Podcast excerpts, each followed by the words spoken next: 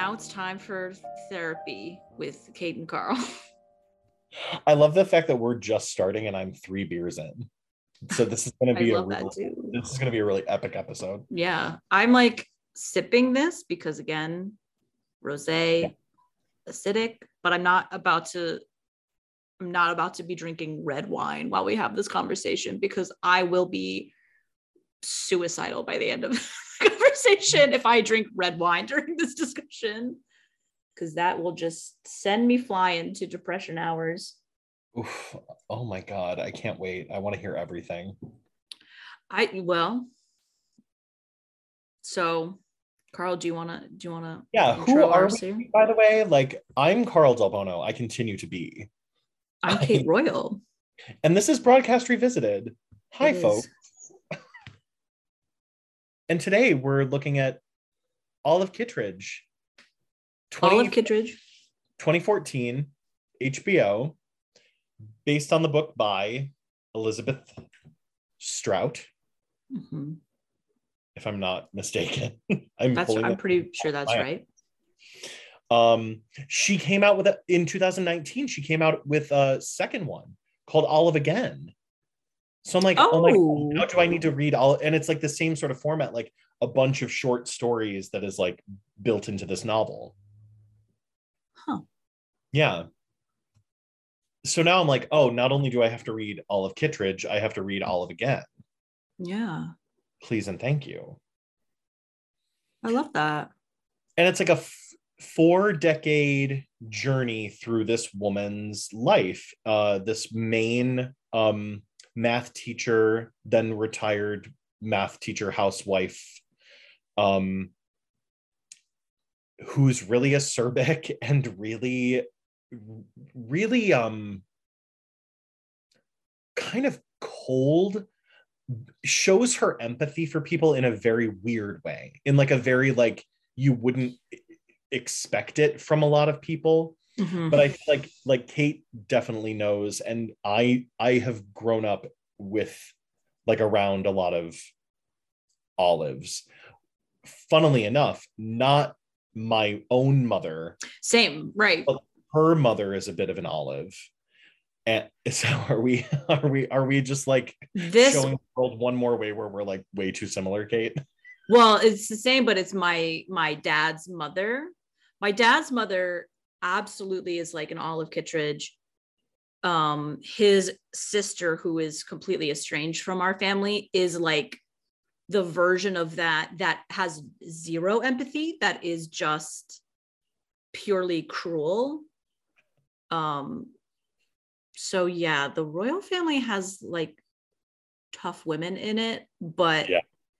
staunch i mean we've talked about the similarities between your aunt and my sister Yes. That's I mean, that's just a taste of where this conversation's gonna go. Uh but it's not all bad because actually the- no, i think it's that a this is one brilliant of- show.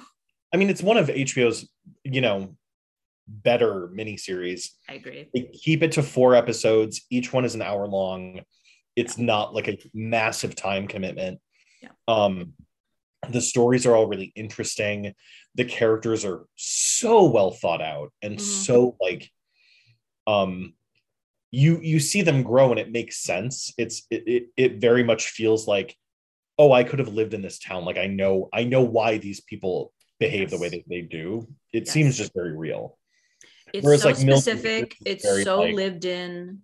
like camp uh like a kind of operatic quality to it Yeah, yeah. I think. I mean, I think both of comparing this to Mildred Pierce, I I do think it's they're very similar to me in terms of like that era of the HBO miniseries. Like exactly it's and with the carter carter burwell score i was just like Carter Burwell score. come on Well, and also like it was interesting to me. So this was written by this adaptation was written by Jane Anderson, who is a great screenwriter. I think the thing that I am most familiar, other than this from her, is she wrote on Mad Men for a very long time. boom Um and was like well into her career when she wrote this. Uh so she's certainly she's no slouch. Uh, it's a gorgeous piece of writing, and then they got a great lesbian filmmaker Lisa Cholodenko to direct it. Yes. Um, who she directed The Kids Are All Right, which is a great movie. Um, very different from this. I mean, both kind of like observed family dramas, but like Kids Are All Right is like much more broadly comedic in a lot of ways. It's not this very like this was very interesting to me from Lisa Cholodenko because when I see this, I don't ex- when I see her, I don't expect this level of like like all subtext, really quiet, really internal. She's mm-hmm. when I think of like the kids are all right, especially, she's really great of like showing really human and honest uh bursts from people, you know, like you have that unbelievable like she can write the crisis you know of like people in crisis which is what is so great about the kids are all right is like this marriage is completely in crisis and then it culminates in annette bening having that unbelievable speech. Um so this is really interesting for me because this feels way more close to the vest. I think like even now when i watch this miniseries i'm like i still feel like like I feel like I have to read it in a really, really literary way that I just haven't mm. done in a long time. Mm. Um, but there's so much going on in it, and it's saying so many things without like letting you know that it's saying those things. You know, yeah. it's just I, my favorite thing about this miniseries is Frances McDormand's Emmy acceptance speech for it when she won Best Actress she's very famous for giving like one sentence award speeches. And this was no different because by the time she won for it, um, like Lisa Cholodenko had already gone up and won. Like this, this won everything in the miniseries category that year. Um, so Jane Anderson had already given her speech. Lisa Cholodenko had given her speech. So by the time Fran McDormand got up there, she was like her, her speech was basically, you know, my colleagues Jane and Lisa have already thanked everybody that needs to be thanked. Uh, and she's like, we're all here to tell a good story, hmm. and sometimes that's enough. And that's the whole. That's her whole speech, and that's what the show is. Yeah, it's just a good story. Yeah, it's just a good story. It's very it's just about the people it's about. It is like it is slice of life in the most pure way. Yeah. Um, and obviously she's Fran McDormand, and to my mind is like, you know, the greatest living American actor. Mm-hmm you know, I'm sure everybody like I'm supposed to say Meryl Streep, but at this point in their careers, I'm more I'm more interested in what Fran McDormand is doing in her career right now. Even Meryl Streep wouldn't say that Meryl Streep like she's said that, you know, she's like, yeah. I'm I'm clearly not. Like you're not looking at you're not looking at the landscape. Like if you think that that is the truth. Right. Um, no, I, I agree with you. I think that it's it's funny on like second and third watch I got the comedy that's embedded in this piece way more because uh, on my first watch, I remember just being like, oh my God, this is so like, like astonishing and like real and like kind of heartbreaking. Yeah. Like even like the good stuff is kind of heartbreaking and it's yeah. all kind of sad. Um, but that, then watching it like the second or third time.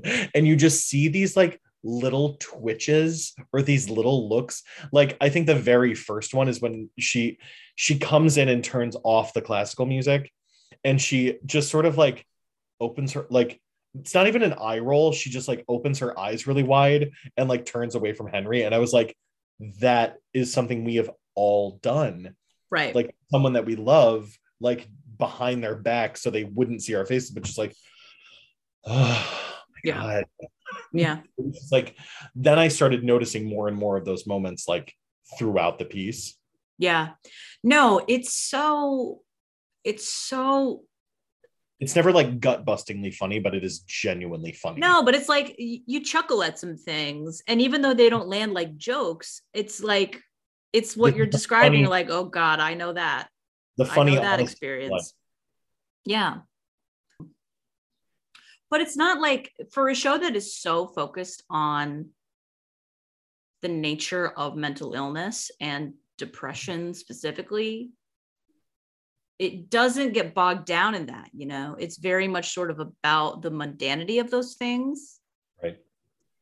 Uh and it's when I watch it, I'm like, this is saying ultimately to me this is a story about the about generations and about how shit gets inherited and tried you know it is about trying to understand your parents you know Mm. as as most great art is frankly but it's so much i watch this and i'm like yeah this is like this is the boomer mentality. Like this is how like what do you do with an entire generation of people who like refuse to examine themselves in any meaningful way? And then just like have they and then they just have children. Yeah, someone who thinks that the cure for deep, deep depression and mental illness is put on a pot of coffee and eat some vegetables. right right Go for go for a drive. yeah change the change your the wattage in your light bulbs And they set that you know they set that up so beautifully in the first episode. yeah Yeah, I think it. Yeah, I I think you're completely right, and I think that it's it's also a it's an examination of the different ways that people deal with their mental illness, especially their depression. yeah And you know, Christopher's clearly depressed. His his wife, Dr. Sue, is clearly like OCD narcissist, like you know, all of those. There there are Wow. so many things being thrown around. yeah The gang's all here. Yeah. And I do like how it doesn't then show Christopher or the children in that generation, which I think I I kept trying to figure out the timeline Mhm. of like how old everybody is supposed to be because it starts in like the early 80s it seems. Yes. And Christopher is like literally like 1980 because that Olivia Newton-John song um okay. from Xanadu because I was like at first I was like is this the 70s or the 80s and then the piano player played the Olivia Newton-John song and I was like so it's at least 1980 yeah. Yeah, it seems like- it's early 80s, if not just 1980, because it is that kind of thing that makes so much sense from a design perspective, where like people in this type of town and people of like Olive and Henry's age, like they're still wearing clothes from like the 60s, Mhm. you know, so like all of the fashion is still very much 70s, Yeah. which is what it would be in like a rural Maine town right in the early 80s um so yeah the specificity of that in the costuming and all that is is also great um so you have christopher who is their son and he's a young teenager he's like 14 maybe in Yeah, that first Kids, they're episode in like they're in like junior high Oh, okay so he's like 13 like yeah yeah. So by that timeline, so he's growing, he's a Gen Xer. Mhm. Is that right? Yeah. Yeah. Yeah. because then when he gets married it's like the it's like the late 80s early 90s Yeah. or m- early 90s mid 90s Must be when he marries Dr. Sue the first. Yeah. Because by the time we see catch him up as John Gallagher Jr. in Brooklyn, Hmm. which is so theoretically what supposed to be like, like early 2000s Yeah, like- right. Because that was the thing where it's like, this isn't present day. Well, and especially because of the stuff that she deals with at the airport, it's like clearly post 9 11. it is clear. Yeah, exactly. Yeah. Yeah. So yeah, he's like an older Gen Xer. Yeah. Um so his parents, so Olive and Henry are like the older end of the baby boomer generation. They're like That the makes sense, children right? of like the greatest generation, Yeah, right. Yeah. Right. which is why Olive's like approach to things is very like you can tell she was raised in like the 50s instead of like Yeah. going through the 60s and being more of like a politically minded, you know, she's she's Exactly. surprisingly liberal for like a white woman from Maine. Right. but um but she's also not like a you know you could not at all call her an activist no, God no. yeah but it's that generation where depression and things like that are not talked about are not addressed in any way and manners and politeness mm-hmm. rule the day you know like those are the most important things. Right. but i think what i was trying saying before i was like where like what thought thread was i on? Um sorry. No no no. That christopher's generation they don't really have the answers either. And i think like this was the thing where i was watching it where i was just like you know like i've been to therapy. I've i've i've gone through therapy three separate times at different points in my life where i felt like i needed it.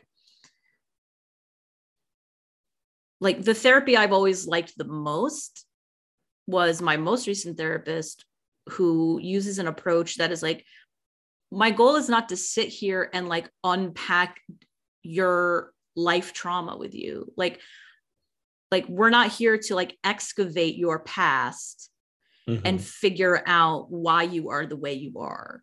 I want to find solutions to the problems and conflicts you are having right now Right. in your life. yes And let's look at behaviors and what you want to do with those behaviors and who you are in the present because there is a real limit to the value you'll get out of just excavating all the things and pain you feel about like your parents. You hmm. know like you have to think about ultimately how that will serve you. And i don't mean that to dismiss like there are people who like who do need to uncover that trauma and who do need to reckon with it to help themselves better understand who they are in the present moment. But like i think this show does a really incredible job of like showing christopher as this adult who has so much blame for olive who has so much animosity for olive and so much righteous anger of you fucked me up and i am irreparably damaged and all my relationships suffer. Like i am a broken person because of you. Well it's a very it's a very like 90s like gen xer view of things like a very like um rent and reality bites like i hate my parents. Okay like you hate your parents who also like provided a very safe world for you to grow up in and resent them. Like yes olive totally like abused him uh physically and verbally you know? She physically abused him when? Well he talks about it like you hit me mom. Like you've you've oh yeah. And she she slaps him when he um when he calls uh what's his face trash. But Oh, he yeah. alludes to like more of that happening than we see on screen. Got it yeah. Um but i feel like his his like you said like he has this kind of like righteous anger against th- their whole generation. Right. And it's this version of that self examination and this use of the tools and language of therapy where you uh, you only get as far as identifying it right. and you don't do anything with it. You know that like she comes to visit him at the end and i don't even remember what the big dust up is that he like throws her out. And it is this it does seem like this sort of like well because she slaps his stepkid. Oh yeah she does but uh, but again like and i don't i don't i don't mean i i'm not trying to both sides this or anything like that but like no. those kids maybe i am. Yikes. For, as a fucking kid fucking was awful. And Right. when he called i keep wanting to call him henry but i'm like no he's he's not yet another henry in this bevy of henrys um so many henrys we already have two uh uh rosemarie dewitt's kid oh um kevin Ke- Kevin, and he calls Yeah. him trash. And like, I would, I, I mean, I don't know if I would hit my kid, but I would definitely be like, we're talking about this later. That kind of like through gritted teeth, like yeah dad yell. I'm sure I would probably do. Um, Yeah. you know what I mean? Yeah well it's that very difficult thing where it's like with a strong arm.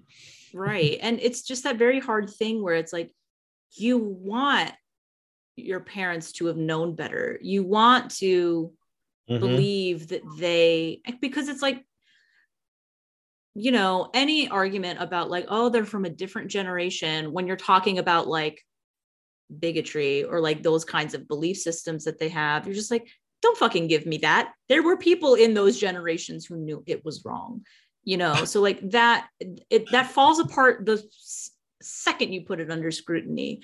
And a lot of that is true also of these kinds of very mun what they consider very mundane forms of abuse that now we look back on and we're just like oh god. But like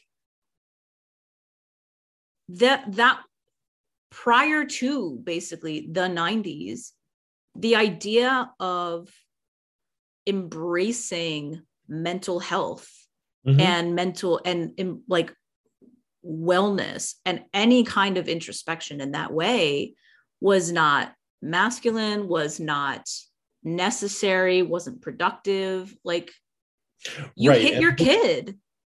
you hit your at it- kid. And like that is not something olive would ever look at and say i abused you. Because she Well, and she didn't even remember it when he brings it up. She she's like, I would never hit a child.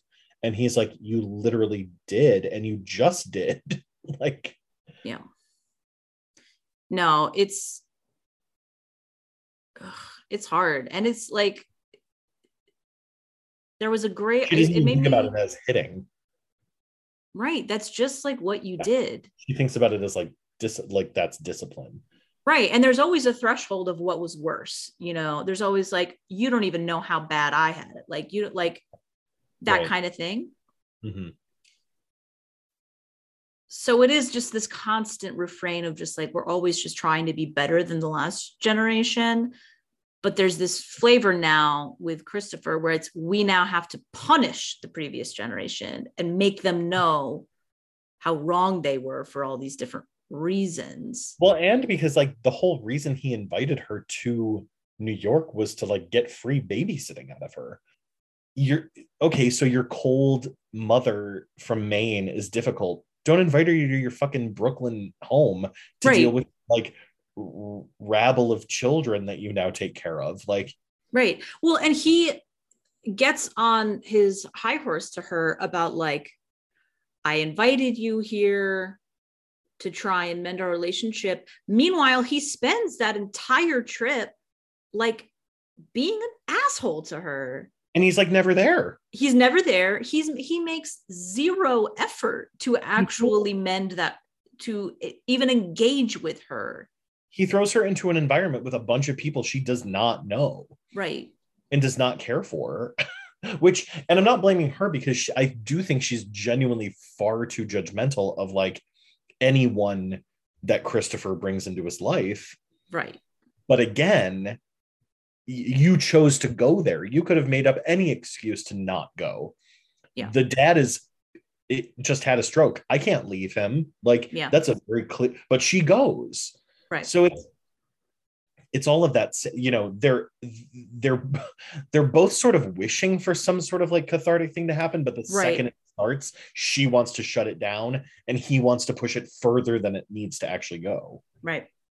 Yeah. And neither of them, they maybe both want the same thing, but the thing that is totally the same between them is they are both, you know, and you see this a lot, especially with him as a teenager, that they both like have that, that, what am I trying to that like say? mean streak that like that mean just streak, that judgy mean streak, you they know, have like, like a coldness to them yeah. And Like like, there's that he- moment when he uh when Henry buys Denise the kitten. And like we I mean we need to get into the Henry of it all. Uh but like God. and like without missing a beat, this teenager is like, you bought the mouse a cat? And like he laughs and he turns to Olive and she laughs and he's like, nice one, mom. You know, like they are like in cahoots with each other in these moments. And even like at the wedding, there's that moment when they're in the kitchen and she's like stealing some nuts because she's so fucking hungry.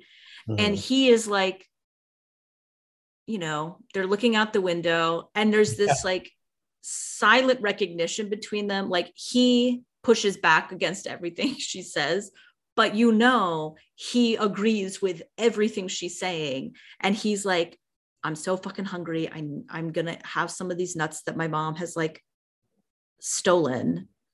And Right. we're gonna like scene if she if he goes no i'm okay i don't Right. want any right, but he takes the nuts.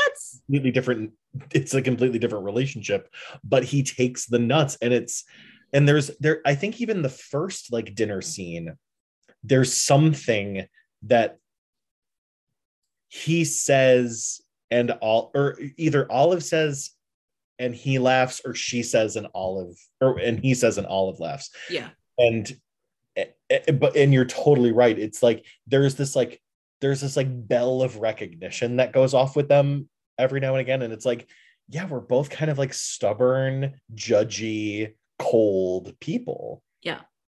Yeah. And I think part of why she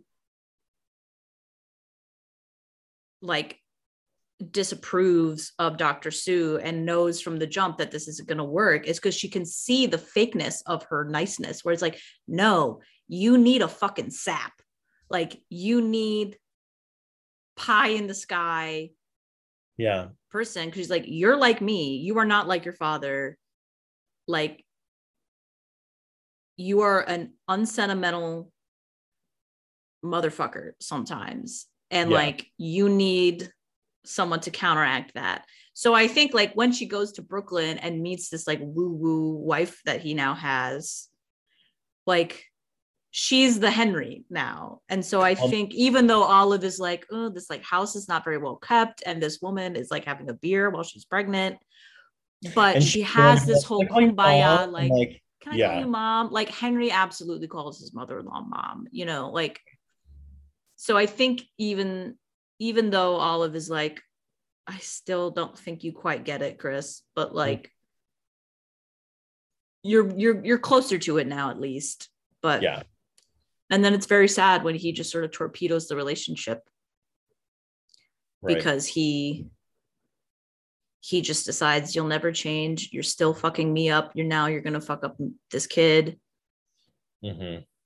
But like even in the car, he's like, God, this little four year old is a f- piece of shit. I hate this kid, who is his stepson. Right. Well, and they weren't he, he they like didn't he didn't even like kick him kick her out. Oh god, I think that the Christopher fight is happening right behind you. This is part. Is that Christopher? Or no? Oh yeah, it is. It's not the one in Brooklyn though, but it's the one where Oh. you actually really do see Hmm. like the very like oh my god every member of my family does this where whenever he is trying to like express like God. no mom like you need to take accountability for how you treated me and how you are treating me right now like I am upset. You have said something that is cruel. You have done something that is cruel. The problem with him in this scene is he's asking her to be held accountable for like his entire life. And she's Right. like, babe, I'm not going to do that. I'm not going to do that. Yeah. I'm not going to I'm not going to act like I was a shitty mother. Like you can Right. like that's for you to believe, that's fine.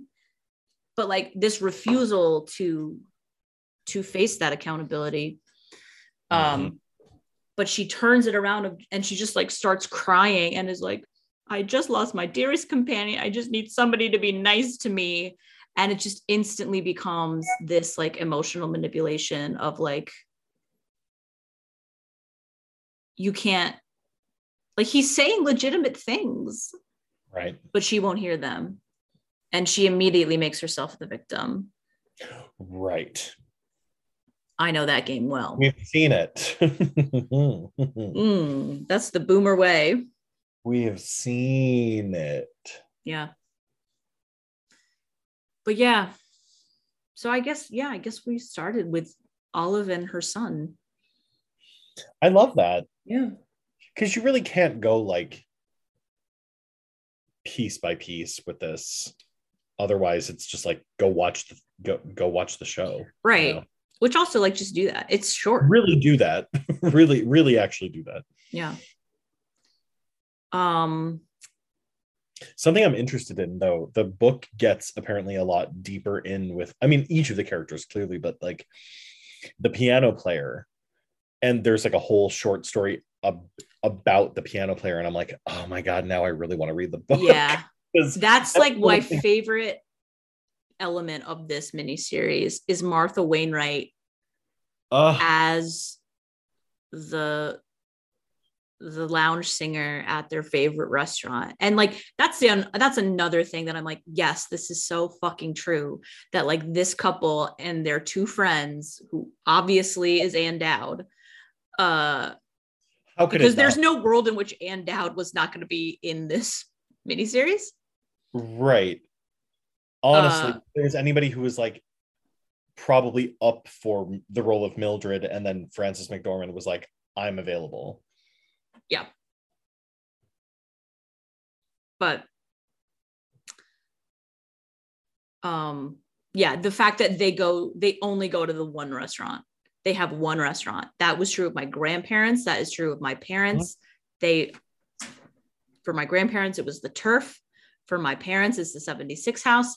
That's the restaurant they go to. And it's always the same people there. And like that's i loved that. Because i'm like yeah if this was this is like my parents. If there was like a, a piano player there they would know her by her first name. And like she's just there. She's angela. Uh, but yeah it's martha wainwright which i just like i just love that it's martha wainwright who i don't think acts. But she and she mostly is just there to sing but she's just Yeah. this wonderful little device that marks the passage of time because we see her get older with them. And i love just like the little detail of like part three when she's like you know she's older and now she has to have the mug of tea on the piano with her uh Well, and then she I- goes to the old she's like the piano player in the old folks home. Right right. And I, oh this is a scene i'm actually very interested in talking about with you oh I feel like- yes. Yeah. Um, this was like there's a couple moments in the show and i'm just saying this to put a pin in it. Please. Um also carl's pointing out the miniseries is playing on my tv behind me so we're oh i'm referencing sorry yeah i i you can't see what i'm seeing. I know, I- and I feel like I feel like that's gonna like ping pong our conversation as scenes pop up as it's playing in the background. Oh, Um, but yeah, there are these moments where it becomes quite surreal. Uh, usually it's when you're in the POV of someone with like a very severe. I, I guess I shouldn't say that. Like, you know, I don't want to like Yeah. quantify mental illness, but like, you know, like Kevin is having pretty vivid hallucinations. Right like he what we understand about him is that he inherited his mother's undiagnosed like bipolar schizophrenia basically. Um, so there are these moments where like you see some very surreal stuff, but this particular scene between Olive and this other neighborhood woman whose son Olive used to teach, and we see him in the first episode, who then goes on to become like a, like a rapist, like he like commits horrible crimes and like Oh, yeah, murders he women. kills- he kills somebody. Yeah. Uh, she ha- she has this scene where she goes and sits down with this woman and has a visit with her. And then we get like Olive's nightmare about it. Yeah. It's very interesting. But anyway, put a pin in that. So we've talked about Christopher. I mean, we really dealt, we went into the deep end of like, this is what it means. like, examine mental illness from a generational standpoint. Like, we went hard right at the beginning. Can't we just talk about how cute Zoe Kazan is? Oh my God. I'm obsessed. I'm obsessed with her, her, her delivery of this role.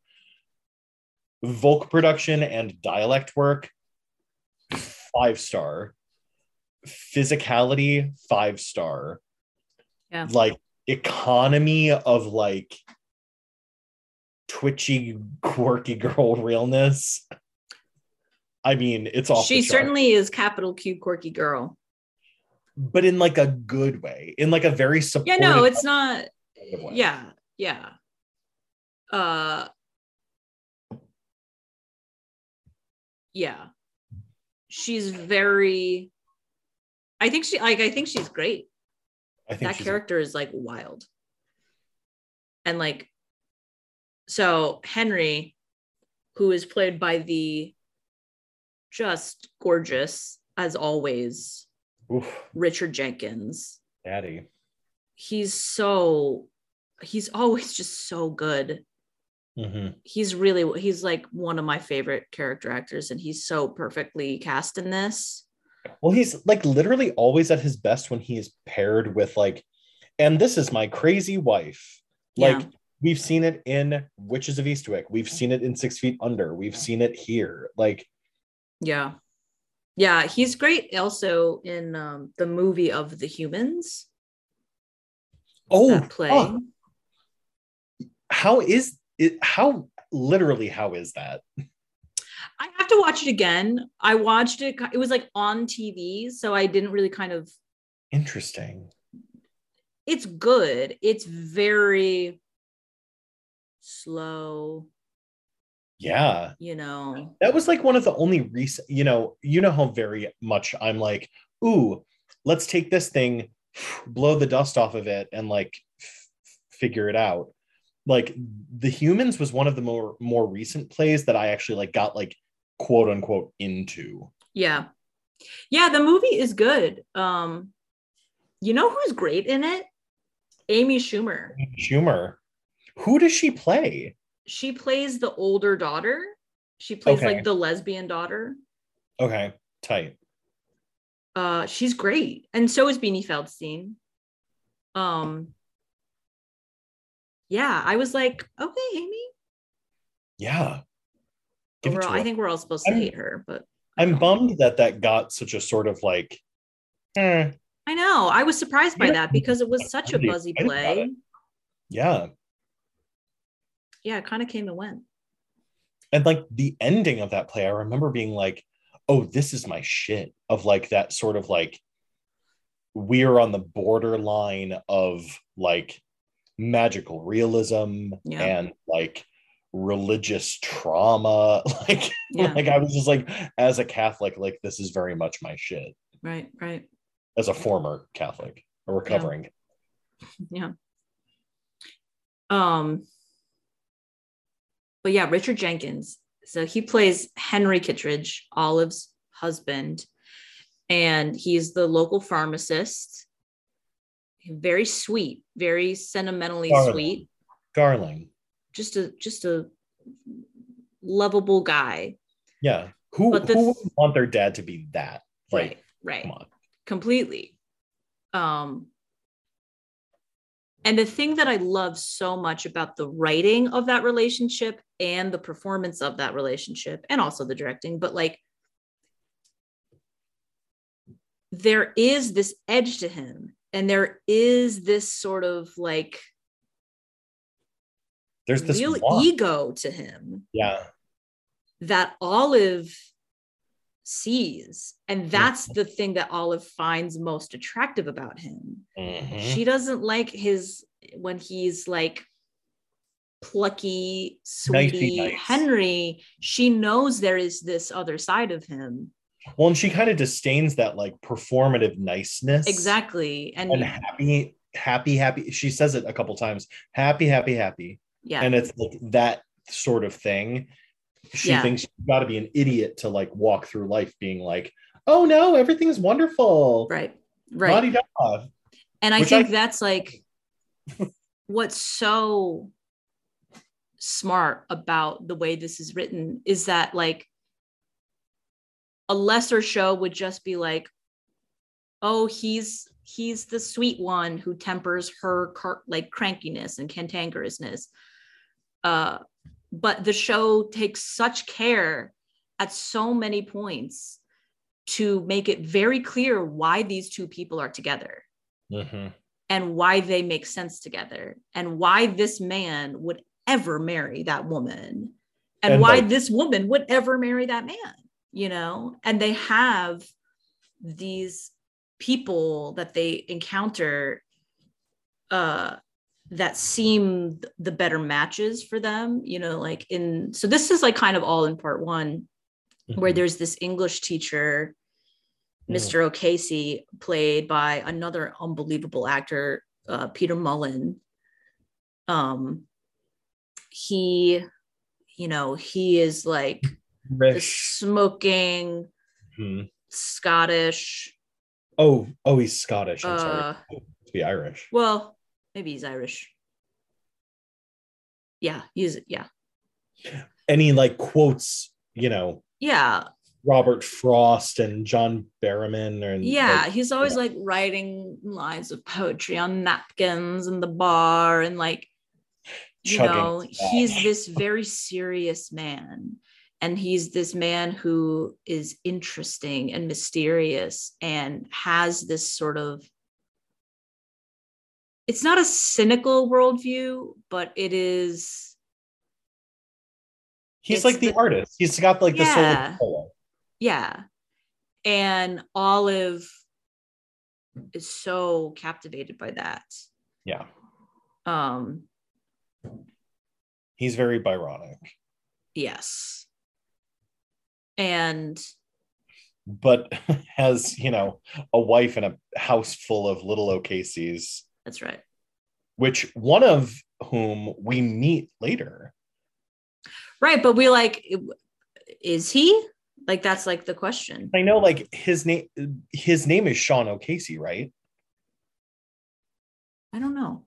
and in like the first episode he's saying he says He does have a kid named Sean. like oh little sean and i'm like Oh, yeah. if this is not the same motherfucking and and for some reason he knows.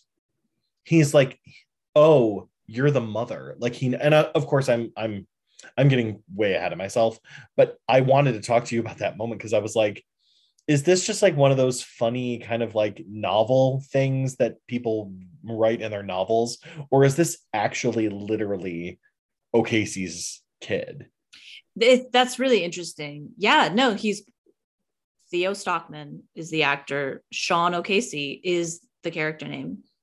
so that's like that definitely is fascinating. I mean, I mean, or I mean, that's clearly not, especially for an Irish family. That's not a.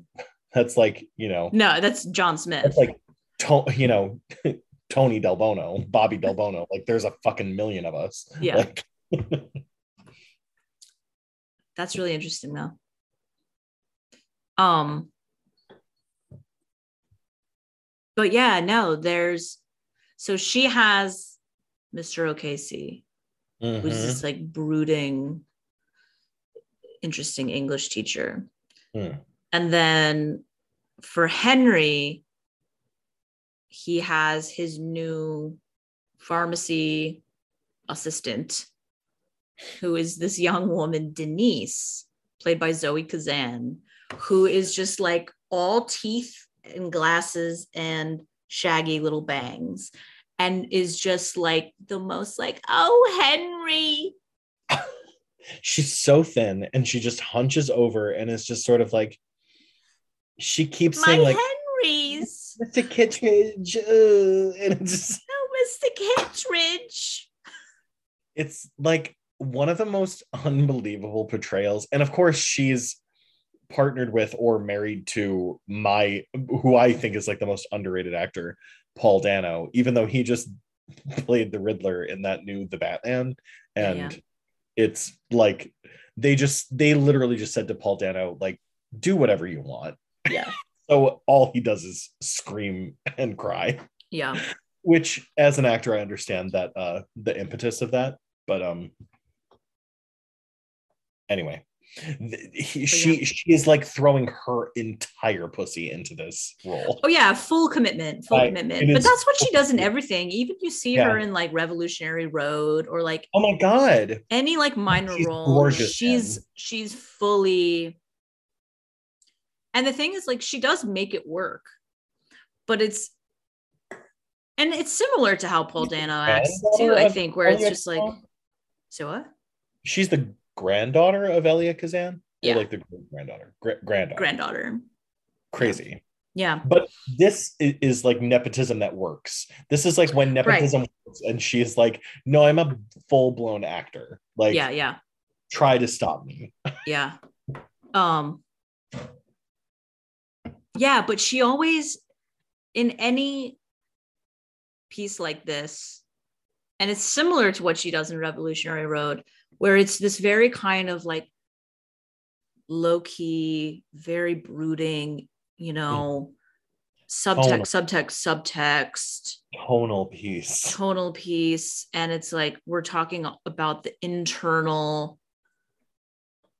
crises of these people. She's like no i'm gonna do a big fucking accent and i'm gonna like play it at a 10 i'm still gonna give you all that internal shit but subtlety never met her but don't you think that people like that li- like because she seemed so that seemed like a very honest portrayal of like a person to me Yeah, but I think I do think her performance, and I don't think that's a bad thing. I think it's a, del- I think it's why you cast her right in it.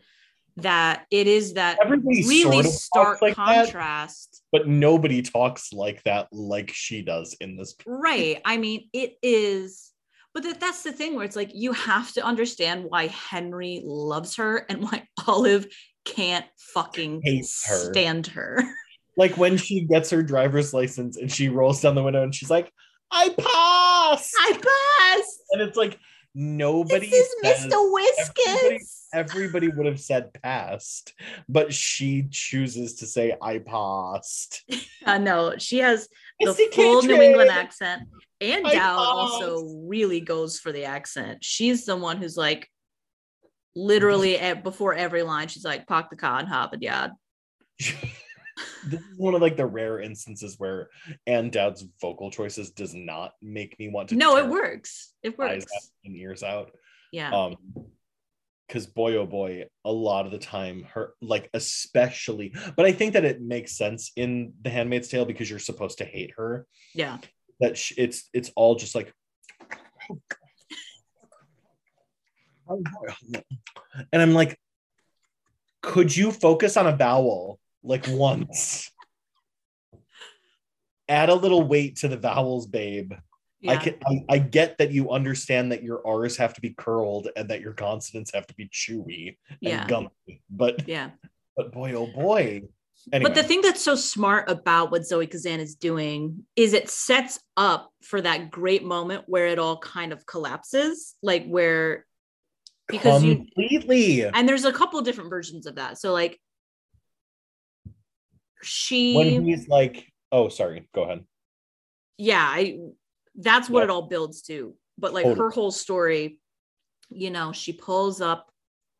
There's a great moment before we meet her when so the first the woman who has worked in the store in the pharmacy just has a stroke on the street and dies which foreshadows what happens to henry and then it's a worse tragedy because frankly henry doesn't die and that's Oh, that's just hell um but so there's this scene at dinner where he's like telling the family that this woman has died and christopher and olive are like are we supposed to have a reaction to this that's what it was. He goes, he goes, who's Mrs. Granger? And and and Olive like looks at him and laughs. And yes that's like the first moment of like, because they of course they know, because they've heard Henry complain about her right like all these years. right And and now she's dead, and he's trying to sort of be like, something horrible happened. And they're like, right "This is Come off joke. it." You like her. Yeah. Like Yeah. Anyway, sorry. but in that in that conversation olive is like well good now you can hire some young thing who treats you like a god won't that be nice and he doesn't take offense to that he's, he's like he goes, yeah, yeah, it will actually and that's what i mean where it's like there is that like- side of him where he has this ego and he he needs his masculinity validated in this kind of way I can fix Um, it. Oh, I can be there. Oh, I can I can lift that. I can carry that. yeah That's the function he, you know, he's like the opposite of um um Bert Pierce.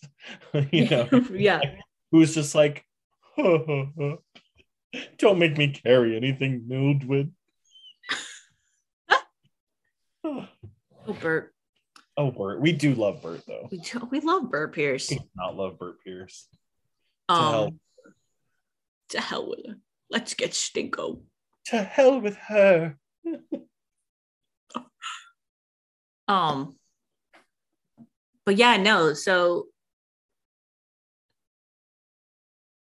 uh, then Denise answers, and she is exactly that girl. You know, she just thinks he is. You know, she rolls up to the pharmacy with her husband, played by Brady Corbet. Lovely. Um, lovely Brady Corbet. And they're like all over each other. They're so in love. They're so sweet. These are just two perfectly matched young people, young lovers. Um, like the relationship that comes like once every hundred years where it's like i respect you and i think you're fun and you're cute and i want to fuck you but Yeah. also i respect like we can have you know what i mean yeah. like it's like perfect blend of like we're goofy and stupid but we're not like terrible people Right. know. well, and it's like and that can't there's last. no there's no point where Henry looks at them and is like, "Oh, I remember when Olive and I were like that." Like No. you know that couple has never been that kind of gooey lovey-dovey with each other. No. And then Henry and then young Henry dies. and he only ever looks at them as like he like looks on and he's like oh like very approving like he finds it very he finds them both like very amusing and then Yeah. henry gets shot Good shot. They go hunting together. woof Oh, and there's that amazing scene, the dinner scene uh-huh of the two couples. And like what I was saying Yeah. before about how much care this show takes to make us understand the totality of this relationship between Olive and Henry, that they do not shirk on the sexual aspect of that, Mhm. which I think most shows would. I think there's an easy shorthand with this couple to be like, oh, they definitely don't fuck. no Damn, they do. well and it takes it takes sort of like this weird kind of like not coaxing from the outside world but it takes this sort of like weird like almost like she has to be kind of threatened and he has to kind of be like titillated in like a certain way and then she comes in and she's like he hops trains. Oh yeah he comes back filthy dirty. I have to take all his clothes off and hose him down. And like he hears that and it's like this is like her love language of like she's joking clearly but like this means that she's like feeling some type of way. And Yeah. and he, and she reads it the same way and wiggles out of the room Yeah. like shaking her tush. And i was like come on. Yeah. Yeah. There's like you know so you have like young henry and denise talking about how what a great hunter henry Mhm. is. And then richard jenkins henry is like oh i'm a great i i track. Like i used to track and i'm really good at at that. I know when a doe's in heat.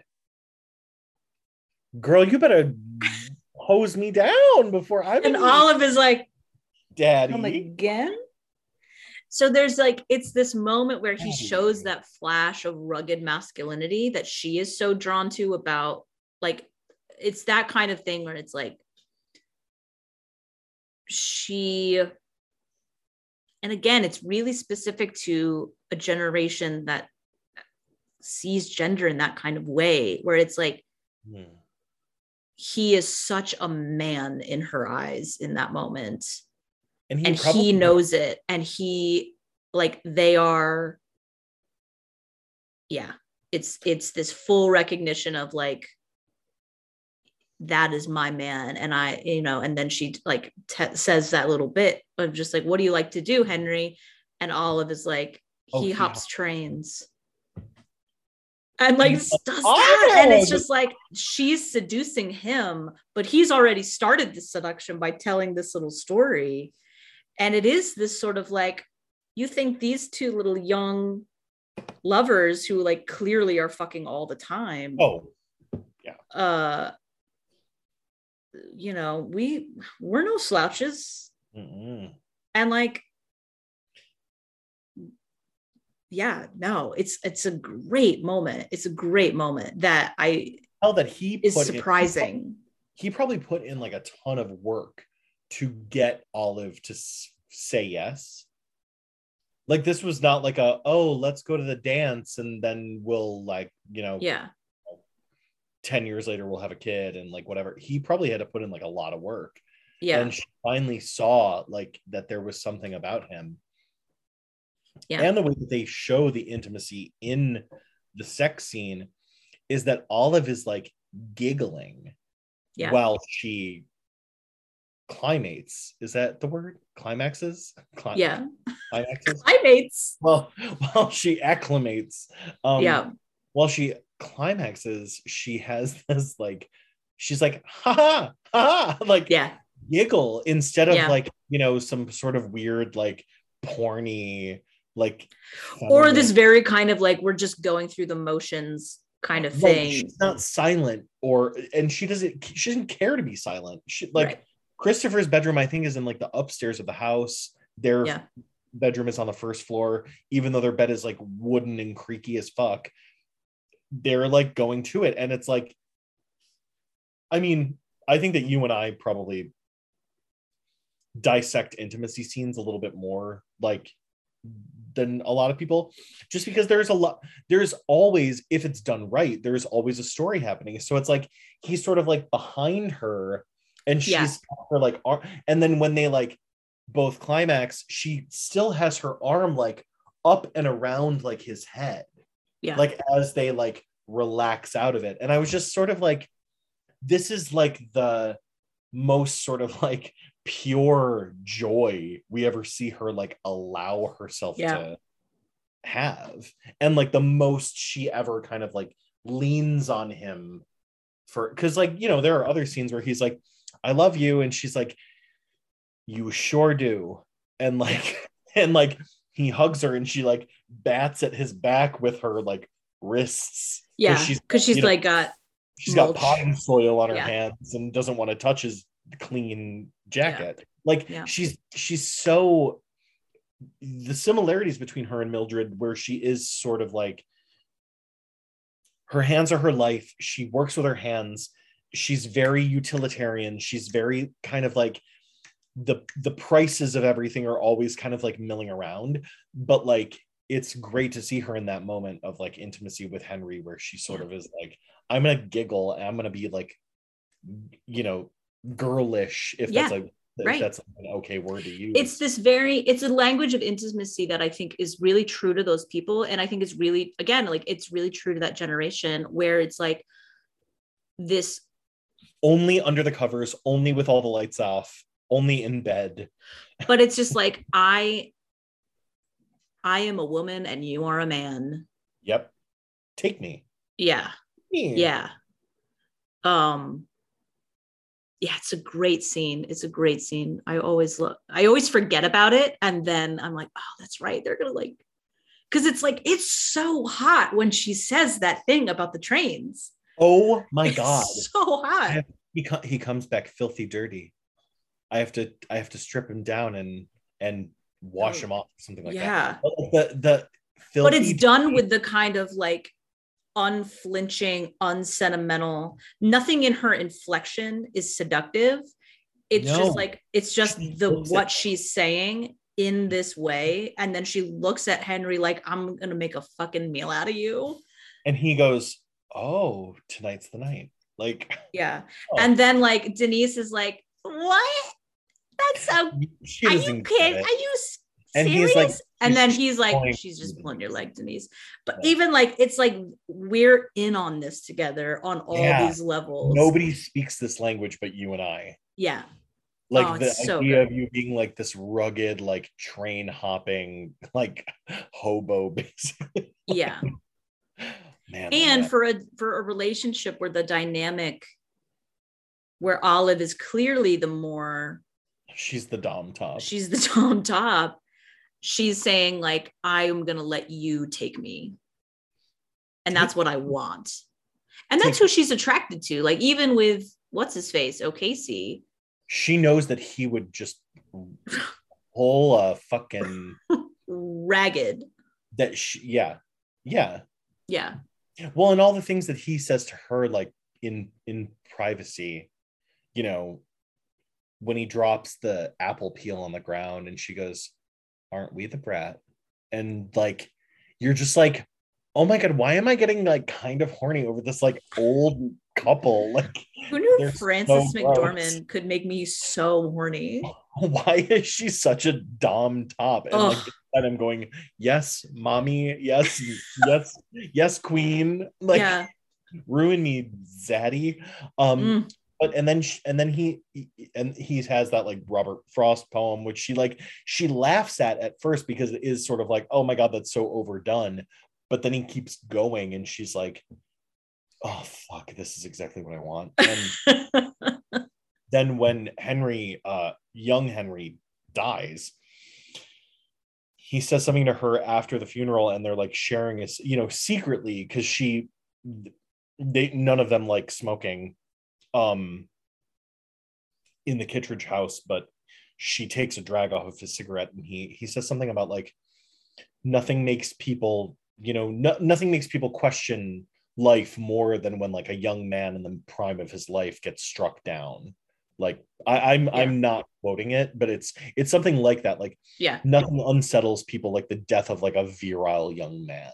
Yeah. And she like looks at him and just like takes a drag off that cigarette. And it's just like this is the kind of connection this is the kind of um conversation that she needs always needs to be having with people because Yeah. clearly the um talk about casseroles and math homework and da da da da da drives her insane Yeah.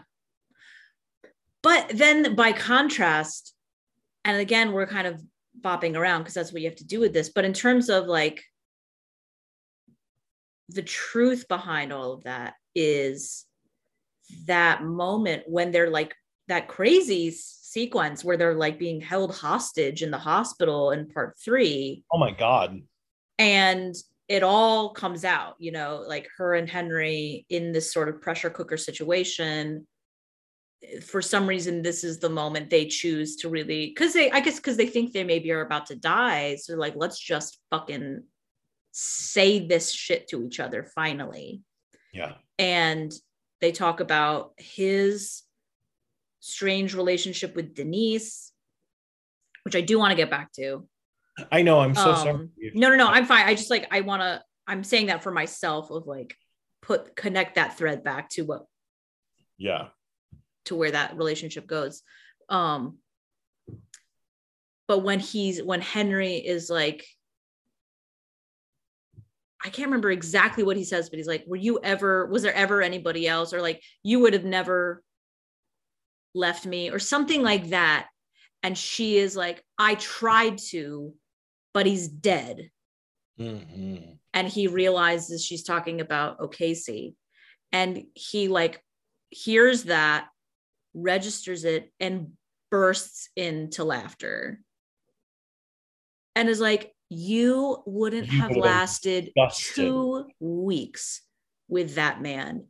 His Mm. drinking would have disgusted you. Yep. And he's not wrong. And she starts laughing too. And she's Yeah. like, Well, what the fuck were you gonna do with little Denise Denise, the mouse. the mouse? And they're just like laughing together at this, like, So brilliant. it's so great because they're they're com- they're both completely right, Right. you know. And in that first part, they're so generous with each other in those relationships because they understand the need it's fulfilling you Yeah. know? He's he's jealous of O'Casey he doesn't like that it's happening. But when O'Casey dies in the car accident and we cut to olive alone in a bedroom just like screaming sobbing into a pillow that she's clearly trying to be as quiet as she can but she also cannot control There's nothing the she can- grief like she like i i can muffle it as much as i can try into this pillow but i just like i need to empty my soul right now Yeah. and he like opens the door a little bit and he sees her doing that and christopher is behind him and Ah. christopher is like What the fuck? what the fuck is she doing but henry just like closes the door again and is like Let her get it out. just just Let let, her- her, do this let you her know? let her yeah, let her let her rip. Yeah. And with Denise, as things carry on with that, Olive just sort of rolls her eyes at it and makes fun of him about it. But she's never actively jealous. She's never like, he's not going to leave me for this girl. I understand. I understand this little crush he has on her. Well, and that was like the thing when she says like the oh here we go, and you almost are like, does is she saying here we go because she thinks that it's like the beginning of an affair? But then she says, just make sure she doesn't strip the gears on our car. Like, Yeah. of course you're gonna teach this. You know now after everything, you're gonna teach this girl how to drive. You're not gonna leave me for her. Just make sure she Right. doesn't strip the gears off the car. And the whole um he feeds her like the stew and she's like you guys have fun i'm gonna i'm not fucking watching this anymore This i'm is like like d- disgusting. also so, this stew took me like four hours to make um you know okay remember my horrible short story the mother stop saying it's horrible. It's so funny because the mother that Christopher like dreams about is inspired by Olive Kitteridge, but in my vision, she was a nurse instead of a math teacher, and she has um cold, sanitized like nurse's hands. Hmm. Like that's that's where I got that image. Is I was like, oh, Yeah. she's this like cold New England woman who's like, get up, go, do it, get, but you know, put your hands to something and make it make it something else. If you Yeah. if you're not busy if you're not using your hands for something what are you doing? Yeah. It's a very Um, Mildred Pierce thing too. true true. Yeah. But no, yeah, yeah. but if you if anyone out there ever if i ever do anything with that and if you read my terrible short story um you will notice that i that is like the mother of christopher is like heavily inspired and i just am now realizing that her son's name is christopher as well um was heavily inspired by olive kitteridge Yeah. Yeah. Um But do you wonder? This was a question I was just thinking of Talk to me. when we were talking about her being like, "Oh, here it goes," or "Here we go," whatever it is. Right. That coupled with what she says before Denise gets hired, where she's like, "Oh, now you can hire a young girl who treats you like a god." There's part of you that wonders, like, "Oh, he's had this kind of crush before." Mhm. Totally. he's like not in like a creepy way but he's a flirt you know he's like the flirty old guy who likes when young women think he's dashing and chivalrous you know so i Which think is why that that scene with the cards and like the Yeah. the early 2000s girl and she's like I don't care. And it, it, it Yeah. comes off as creepy because like she's not reacting in the way that he kind of like would assume like a young woman would act like right. Oh you sent a card she's not charmed oh, by yeah. him at all. oh thank you for reminding me. Like i guess i should. Yeah. Oh da da da da da. And she's not at all having it. And it's like so uncomfortable. Yeah she's not denise. And it's creepier with denise. Like well that and- dynamic isn't isn't creepy in and of itself but there is like it's just the thing that i don't know. I react to it the same way olive does where i'm just like oh god like like cool. You have like a turn something it down. Like you're both so like saccharine Mhm. sickly sweet. And then it escalates to him feeding her little bites of food at the table. And if i was like olive is like i But need to go. I need to get out of this room because you two are wild But see, like, see, I completely agree with you. Seeing it from like Denise's point of view, like nothing would make me flood my basement than like a man taking care of me like that. Like, but the thing is like the but the thing Like, that's interesting about denise to me is that like she doesn't she doesn't reciprocate henry the way he thinks she's reciprocating him like she's not she gets close though, especially in that final when after she kills the cat. Yeah. In that scene where she's in bed, there there there are many moments where I mean, and maybe I'm just reading it from somebody who's like got daddy issues and like wants somebody to like take care of me. But like th- there are many moments where I'm like, oh my god, she's doing that to like get him to like do something more. Like truly. see i never i never read any of her Oh, I kind of response to him as sexual and i because to me that is what like there's that great moment where i i do think like obviously there's a huge paternalistic thing about it but i do think that is what she is mostly getting out of it Of But course. there's that moment where he comes over and he sees that i can't think of his name like tom the, the, dude- who killed the dude who killed henry Henry has been like helping her around with stuff. Right. He's come over and he's like working on the truck. And Henry is clearly threatened by the presence of this new young man. Very. And he like goes inside with Denise and is trying, you know, and is like, well, just don't do anything. Don't put yourself in harm's way, basically. And And, she- there's this amazing moment where it all sort of fa- like the like really, really like childlike elements of her. They don't fall away completely. It's not as if she's like taking that off, but she like she turns to him she's like, Well, of course, Henry. Like, I'm not a Not a child. child. And it's like it's like instead of this sort of like cooing sweet thing, it's like, oh no, you're actually talking to like your daughter who would like tell you, you know, at Right.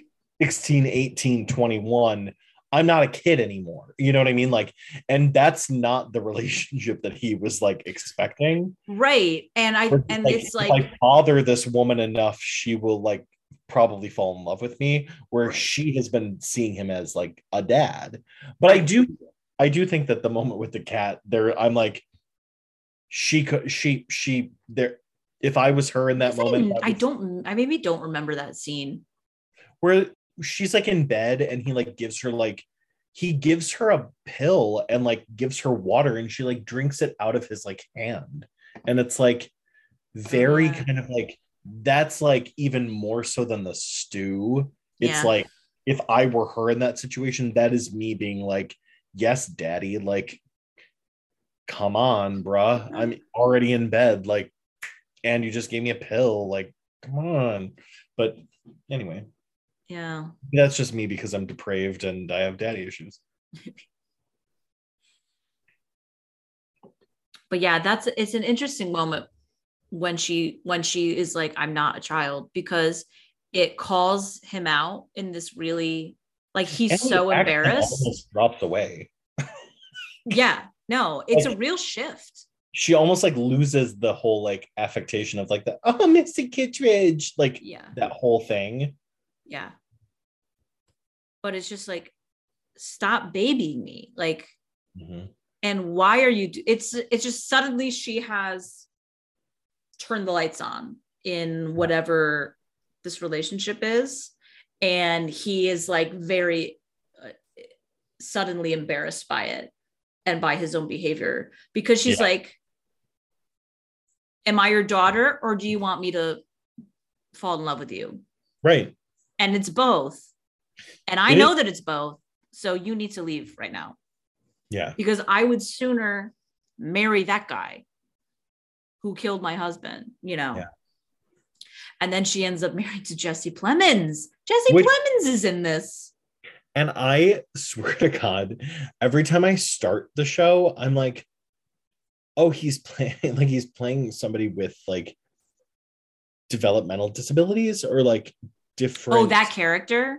Yeah. And I was yeah. like, oh he's not like every time that they do the scene where he like comes back and they like they're married and he's like a total dick and i'm like oh he wasn't like like i hate to say the word like slow but like he is he not playing him as if he's like isn't Yeah. he playing him as if he's like slow or like it does seem that way at the very beginning. Does Yeah. in like the first two episodes But it's kind of just like he's just that guy. He's just not very smart. And then that is the kind of guy that grows up to be this really defensive, like toxic Alpha. male. Rick, yeah Yeah. and tries to i'm sorry tries to tell zoe kazan her business excuse me Yeah. He's so he's so awful to her. I, I hated that she was like i did not hairspray my bangs for this yeah. you know what i mean Yeah. Yeah. like everything she says and does he like judges and it's really but like in a really harsh way and not in like a like the way that olive does Right. Right. like in a very like abusive way Yeah. So who next? Can we talk about rosemarie dewitt for like 10 Ah. seconds Well, I want to talk about her more than 10 seconds. Well, so Rosemarie DeWitt, who has the name of an 89 year old, and I always expect her to be 89, and then she comes on the screen, and I'm like, no, you're like 20, like you're you're you're early 30s. Like She's so good. she's she's never ever ever bad. True. I think the only way that she would be bad maybe is if they had her like try to do an accent or like a dialect or like do like a period piece that wasn't like in the like mid century to now. Yeah. Because she can play 60s, she can do 50s, 60s, 70s, 80s, 90s. Yep. Um I don't know if I'd buy her as like a flapper. Maybe I would. Probably I would. I don't know if I would buy her anywhere before like 1920. There's just a little bit too much there. Yeah. But uh if you guys know of like any period pieces that she's been in where she's like Edwardian or like anywhere, That's not really her wheelhouse, though. No, She's always doing like the indie like, 60s. I mean, well, Mad Men. famously in Mad Men. Yeah, exactly. Oh, she's Um, so good in and- Mad Men. Oh my god, she's so brilliant. Midge. What does she say? A hundred different ways of saying I love you, grandma. Yeah. Oh And what is Okay. it? Donna's like, what do women want? To Mhm. not be asked that question. Mhm. Hello. yeah. I wish that Midge had stuck around a little bit more, except for like when she comes she comes by in like what season three and she's like super addicted to heroin. And she says my other favorite line from that whole it's like drinking a crate of whiskey while somebody licks your tits. Yeah. Oh God. Oh, All right. Yeah. Say less. Call your heroin dealer now. yeah. Oh, what a great character. Yeah, she's so good. Um, it- She's phenomenal in this as well. and she really kind of kicks off like the show's whole ethos about mental illness because this is a woman who needs very serious medical help. You know, she's undiagnosed, schizophrenic, bipolar. Um, and you think at first it is just like, oh, I'm down in the dumps, but then you realize, the- right. And that it, it gradually comes to pass that you realize really the extent of that mental illness.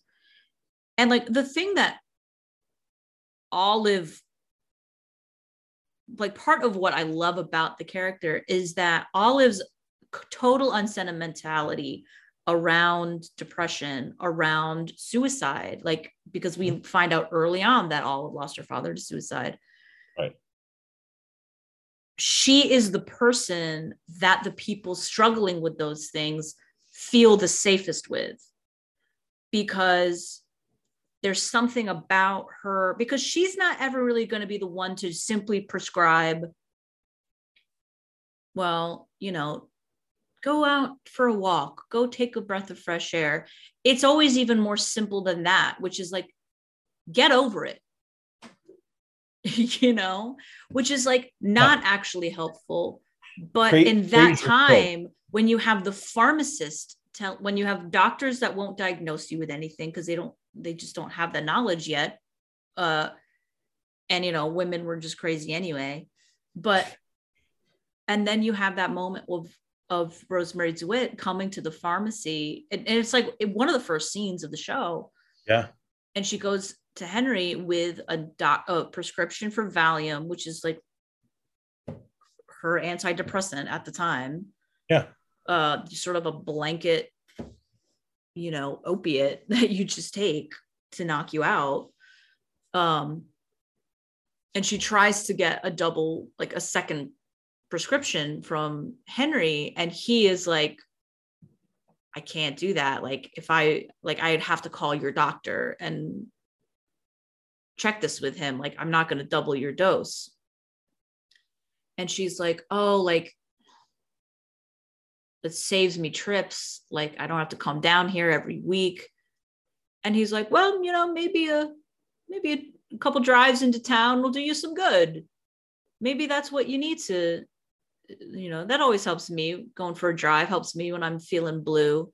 And she has this great line she's like henry blue is what i feel on the good days. girl.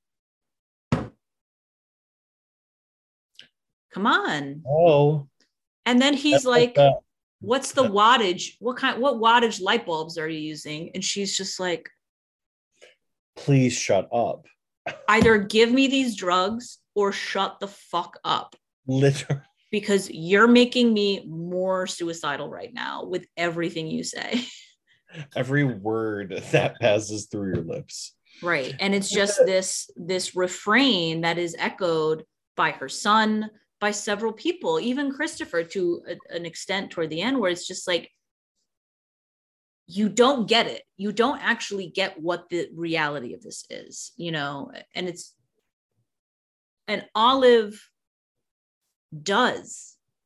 And she doesn't have any solutions for it and there's something that they're so grateful for that Olive doesn't even really try to give them solutions for it. She just Right. talks to them, you know, and she cares for them. Like that's what a beautiful thing that you find in part one. She knows Kevin Coulson, who is Rosemarie DeWitt's son, who we then see as a like a 20 something, you know, they bring him home every day. His mother didn't come to pick her up, him up.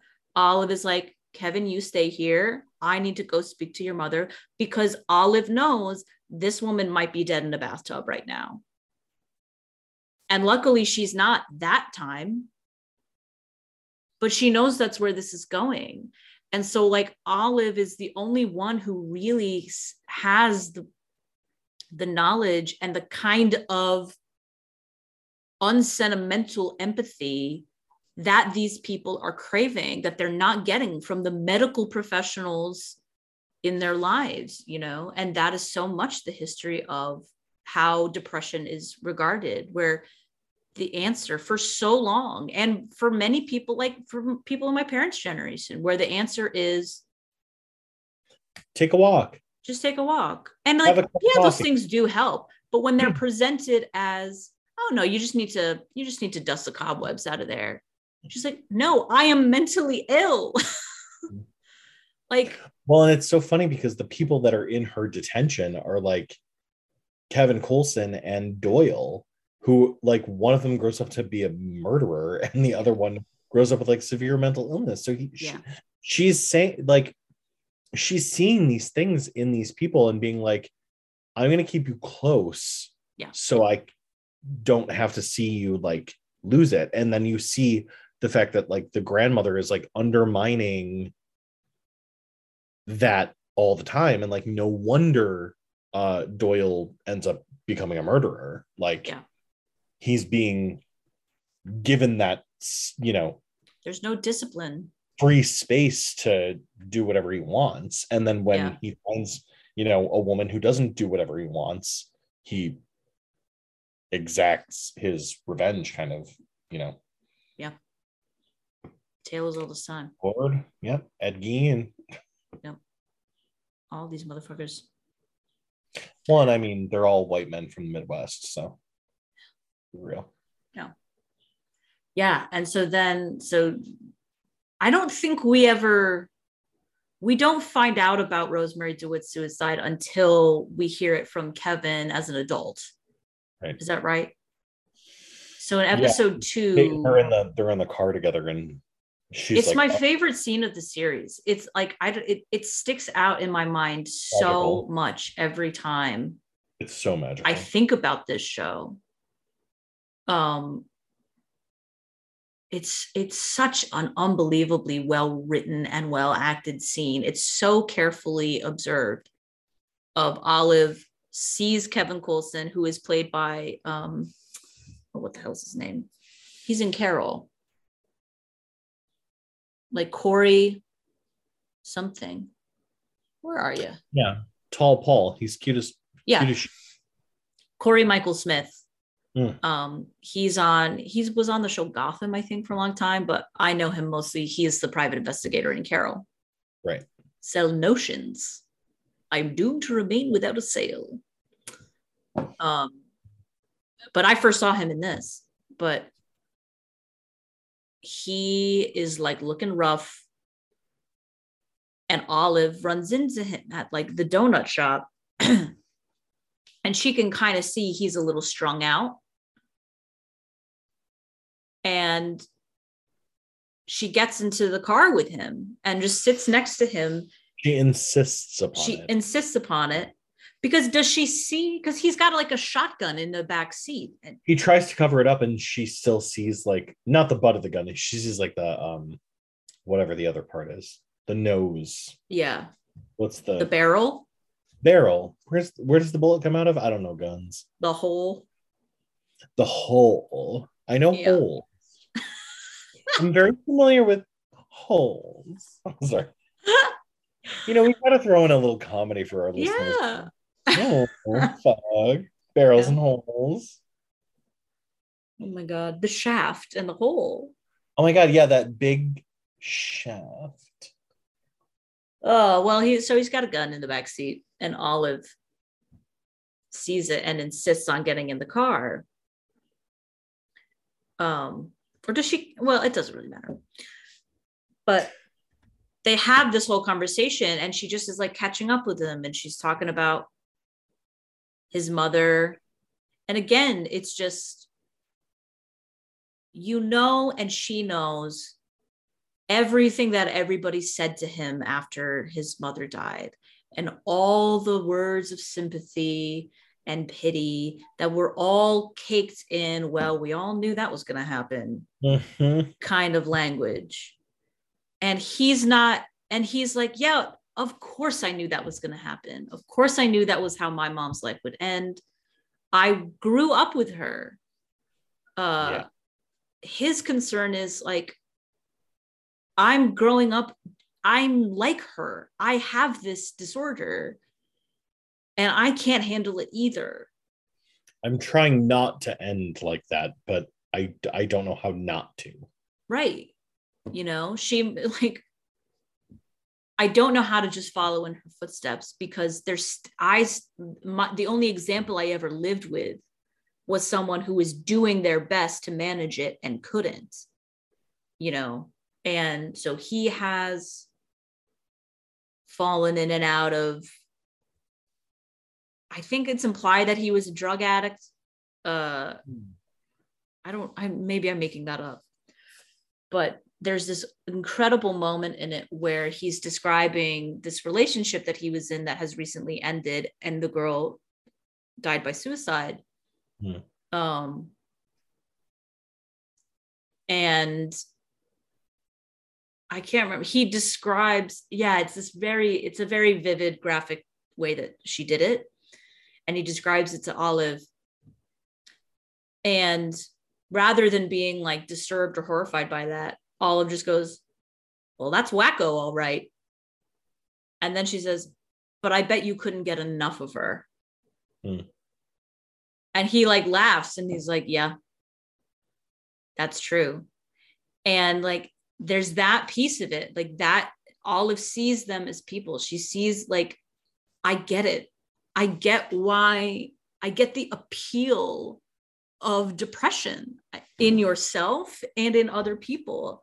I get hmm. what is alluring about giving in to that darkness. That's what O'Casey was. That's like she find she she can appreciate the poetry of that Yeah. but she knows better than to go down that path you know Right. she knows how to stop herself from going down that path and she's an intervention point in his life to stop him from going down that path and Totally. then rachel brosnahan falls off a cliff Which of course we can't swing a dead cat without uh finding Rachel Brosnahan somewhere Yeah. embedded into all of these stories. Um whoever her agent is, like, they're working hard damn, call me. Like yeah that is um but I think the smile the I, I think what you're referring to is like the smiley face thing. yeah i didn't want to describe it because it's I don't think that's how I don't think that he's describing how she killed herself, but I think that that is an event that happened. oh That's because that doesn't seem like I think I think that would take like a lot that would take like a lot to like commit to all of that. I think that it's like like a in a in a self-harming kind of situation she carved that at some point while they were together and then oh she killed herself. I that was just my read, but your read can be completely different from mine. Um that seems like a very like it, it doesn't seem like a very like efficient way to no know, no take it. But but still, you know, who knows? i think like the last big piece of the show Hmm. is The Bill Murray Bill of it all? Murray is the Bill Murray part. First of all, Frances McDormand, Bill Murray, Match sign made. me up. They're so good together. Their chemistry is so good. I love him in this. Like, oh, they're so funny together. And when he's just like, I, yeah, I don't know, like their sarcasm is like so perfectly matched. It's just such a joy to watch them on screen together. Completely. Um, like indie darlings who've made their way to big movies, like by happenstance. Yeah. Yeah. Like I love them in Moonrise Kingdom. I love them in this. Like they're just always a great pair. Um so Bill Murray plays Jack Kennison, who is another man who lives in this town. He's very wealthy. He's a Republican, which becomes a big thing. Um, and he has recently lost his wife, and this is a few months after all of his lost Henry.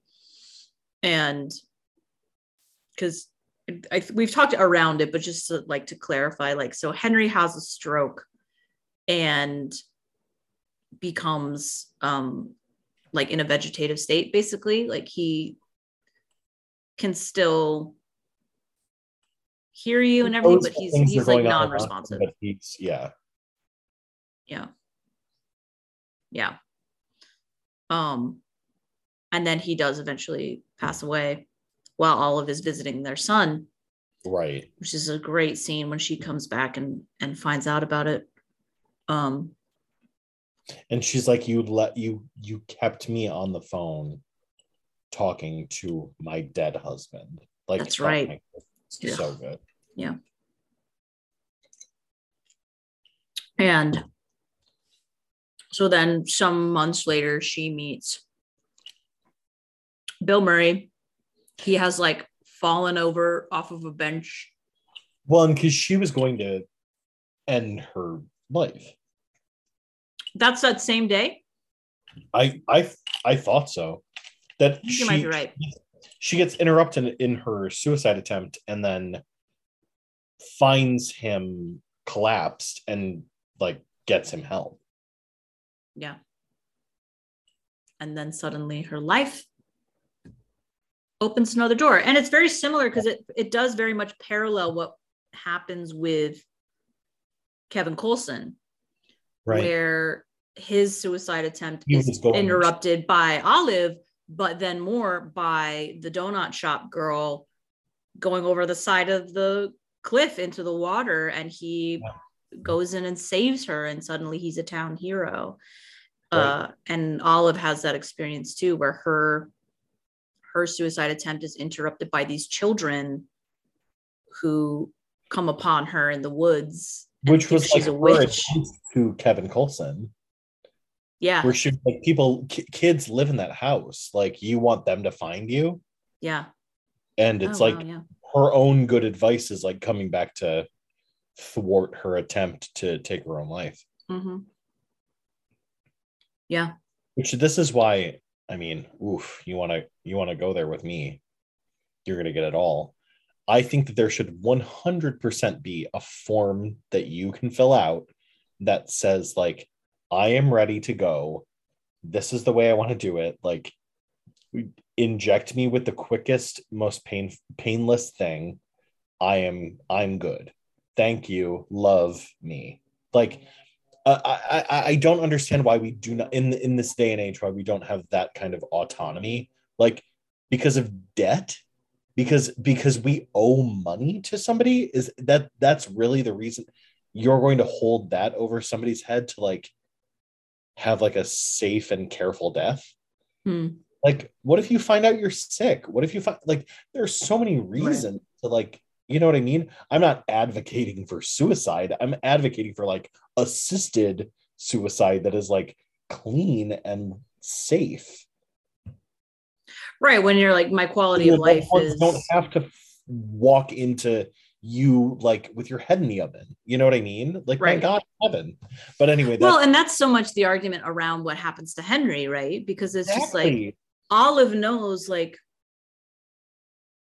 you know, she has the oh, the other scene we didn't talk about what is that scene with the grandmother which i'm Ooh, thinking of now because because olive comes back from that meeting and gets in bed with with the vegetative henry and tells him all about it and then Whoa. it kind of winds its way to her just being like you can die now sweetheart like yeah, she like you can die to go. Yeah. and it's this great moment where it's like she's so desperate for him to die Right. like because she can't take it anymore and because she just is like i don't know i don't know how to help you anymore there's like this is worse this is worse than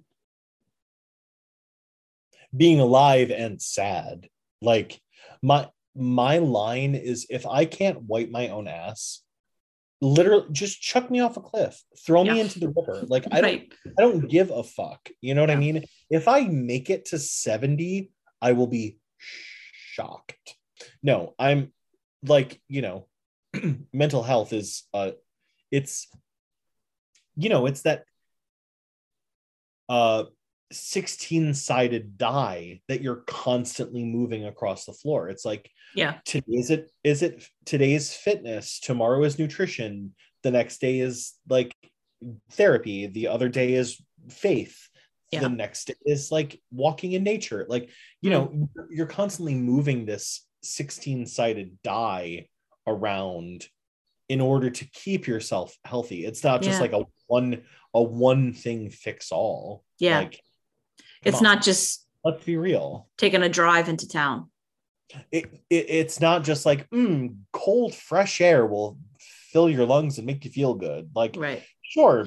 and it's not just like and by christopher's experience it's not just a therapist helping you realize your mom was toxic and then like confronting your mom about it. Like right that's like you're not gonna have that one day and like, oh my god, I'm I'm good. Like, right and i think that's the thing with like what i was saying at the very beginning about my own experience with therapy like the the whatever kind of you want to call it i don't know that i've ever i would consider myself as ever having had like breakthroughs in therapy sure. but the message that i that has resonated with me, me the most that has done the most for my own sense of peace and improving my relationships particularly with my parents Yeah. um is like your like this idea that you will in somehow be healed by confronting them and demanding that accountability from them and it's not to say like keep your mouth shut and don't ever tell them Right. how they've hurt you or how they've harmed you as you continue to go through life recognize those moments when they happen and deal with them productively in that moment right. but like what Christopher does of going to her and saying, These are all the ways you fucked me up. How, whatever he wants from her, he doesn't know what he wants from her in response Exactly. to that, is the issue. Right. Eh, But what is absolutely certain without any shadow of a doubt is that he will never actually get it Because whatever he thinks he wants out of her will never ever come because that's not how it works that kind of healing never- can only happen in yourself Mhm. What are you saying response will her response will never be what he wants it to be. right and even if Yeah. she were to say it what is it going to do how does it move you Like, do you forward like literally what do you do? Like right like oh all of the doors and windows opened and she becomes this like yes christopher of course you're like no Right. like you know the person you're dealing with like right you know i, just think with all of that kind of stuff my mother for things that she's done because i genuinely can see where she like has been like at a crossroads and said i'm going to do this because i think it's genuinely going to be better. I don't say like because of that choice i am now blah blah blah. Right. I can say well you know these were the consequences of that choice because of that i had to deal with like whatever but like i also understand that you were literally trying to do your best and like exactly. you and that's the most you can you offer anybody you you know? Like did the most you did it like you did it without having anybody telling you exactly what to do. Right. there was no rule book. There's no like you know what i mean? Right. All she wanted to do was like to get us out of utica and like have like some semblance of a life. Right. Like i can't i can't blame her for that.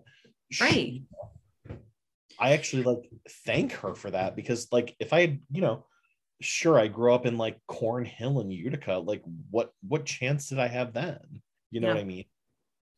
But it is that thing where it's just like you do have to get to a point where you separate those things where like the trauma is of course real. And this is like a conversation i've had with my mom a lot where like you know my dad god we're really we're really just airing it all out right now but like let's have it you know, my dad lost his entire family in the space of about five years.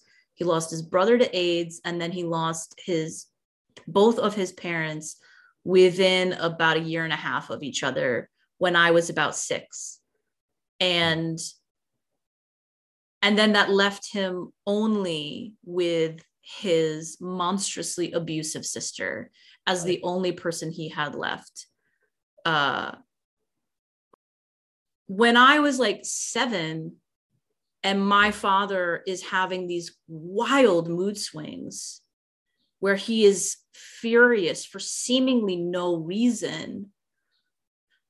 There's no way to explain to me as a seven year old all of the things that are in his life at that moment, on top of his own mental health struggles. Like I was a teenager before I found out that my father was on antidepressants. Like it was so covert. And there was just this whole protection of like protection. And also, I was just too young to understand. I could only understand he's my dad's being really scary right now. And I don't know how to make sense of this. But now at 30, I've gotten to an age where I can understand my parents are human beings. And I think you've had this experience with your parent also of just like, you know what she was up against, you know what she was struggling with. Like the the best gift you can offer your parent as an adult child, you know, like when you become an adult is realizing like I'll I have to believe that you were doing your best. I I have to believe that right at least like a modicum of understanding I've done enough work on myself where like like making those connections is important and understanding what your responses are to things, whether you want to call them trauma responses or whatever. You know, there's a there's absolutely a value in like doing that work. Mhm. But I also think that this show like it holds up the two extreme versions of that of zero Right. versus what Christopher's doing, where he thinks he has solved all of this. He thinks he has outsmarted all of He his trauma, but Yeah, he he's still fucking hates his mother and he Right. still has ruined that relationship. And like you have this great scene with Frances McDormand and Bill Murray where they're at dinner together and they're both talking about their children who they haven't spoken to in like over a year Mhm. and it's this contrast where uh, Bill Murray's daughter is a lesbian and is living with clear like her wife or partner, and he he doesn't speak to her because he doesn't approve of that lifestyle. right And that's the example where it's like, no, your daughter is right to choose not to speak to you. And the onus is on you as the parent to grow up and like get over that. And Olive gives him that message where she's just like, my son not talking to me is our own bullshit. Your Right. you refusing to speak to your daughter is like a your daughter making a healthy decision for herself to cut you out of her life. But she still is like, you're the grown up, you're the parent. Get over it. That's your child. You know? So it is this interesting contrast of like are we to blame? Do we all we do is just fuck up our kids? And sh- for her to then be the voice of like, you're an asshole, you know, where I, it's just sort of this flip script where, where I think she has so much, such a chip on her shoulder about, or, you know, or has all these complicated feelings about Christopher not speaking to her. But then when she hears Bill Murray's reasons for not speaking to his daughter, you know, she has this, she has this moment of like, oh no, you suck. like, you know, you have to make this right, which she doesn't feel about Christopher. She doesn't feel like it's up to her to make that right. Right. She finds his she finds his reason like unconscionable. Right. And not just because of her own like beliefs, but just like like that was like sort of it's something my I mean, not to again talk from my personal experience, but like it's like my mom my mom has said of like if since I sort of was the one to be like, you know what, Carlo, I'm not gonna, I'm not reaching out. I'm not coming to family things. I'm not to answer your calls. I'm not to answer your texts. My mom was sort of like, if that was, if I was on the other end of that, like there would not be like a moment where I didn't sort of say, like,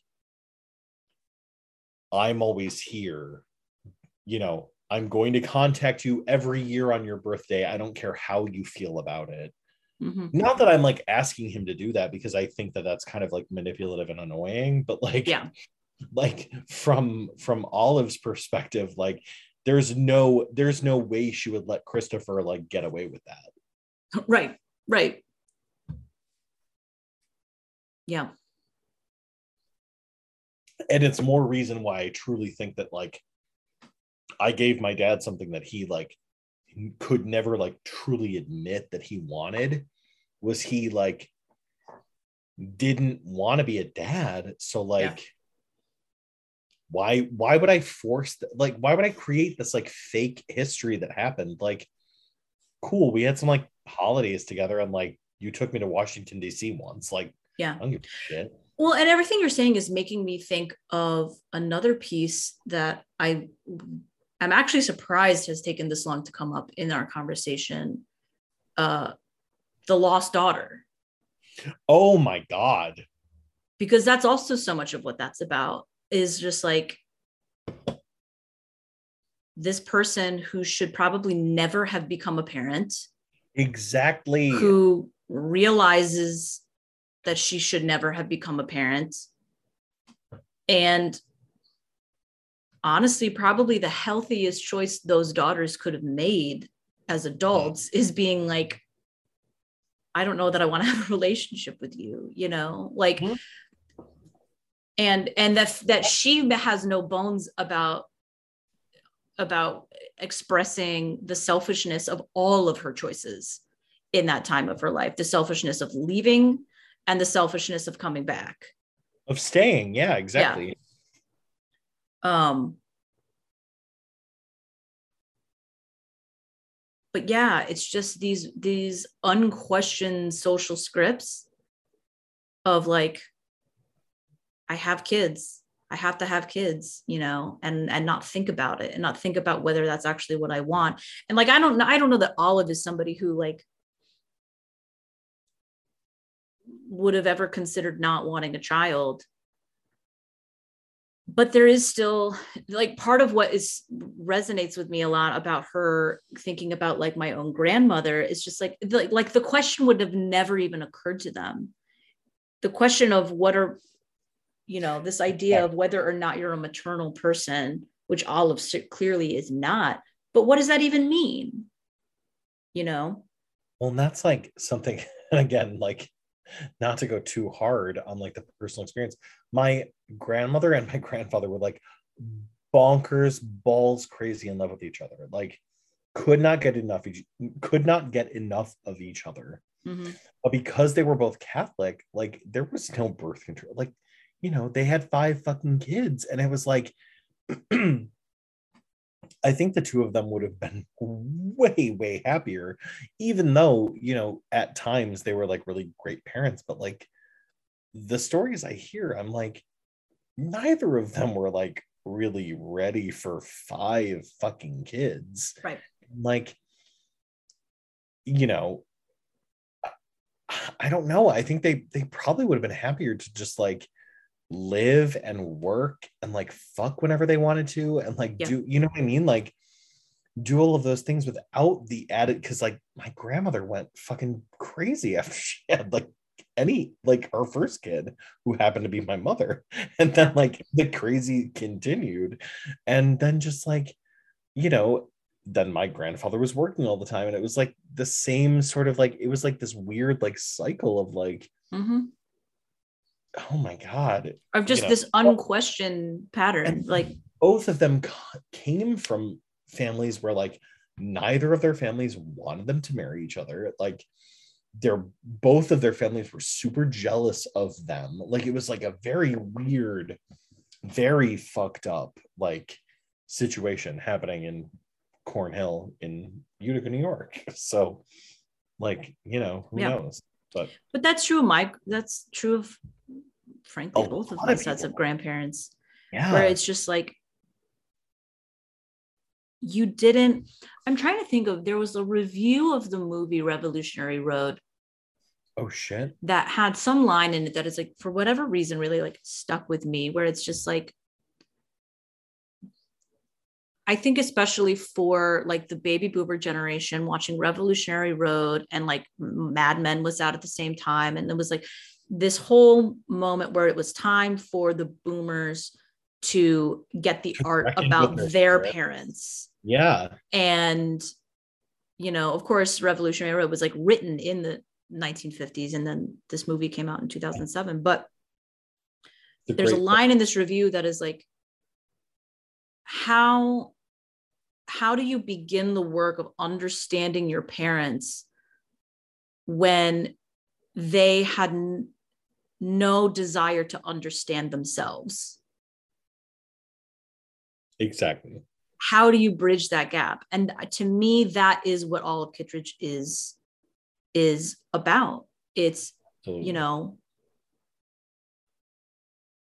for lisa cholodenko for the people writing this and working on this and looking at that generation that that raised them how do i reconcile myself to and how do i better understand the people that raised me while accepting that they they don't they never would have made this effort for themselves you know like here we are in this age of like every other every millennial like is in therapy. Like we're all in therapy and we all should be. Every person should be in therapy. Like i'm a big advocate for all of that but it's just like at what point does it become an overcorrection for the generation prior to us you know? Like but that is that's the effort you're making right? Is i want to better understand these people who did not understand themselves. Mhm. You know I also am not one of those people who is like, "Ooh, my work is my therapy." Like theater is no therapy. that's not I- helpful I, either I reject that idea that theater is therapy wholeheartedly. yeah no That is not that is not meant to be therapy for you as the writer, director, actor, whatever. That is that is meant to be therapy for the fucking audience. Mhm. They're they are the ones who are meant to have like a cathartic response to what is happening. You are not. That is not your job. Do your fucking job. i agree Anyway.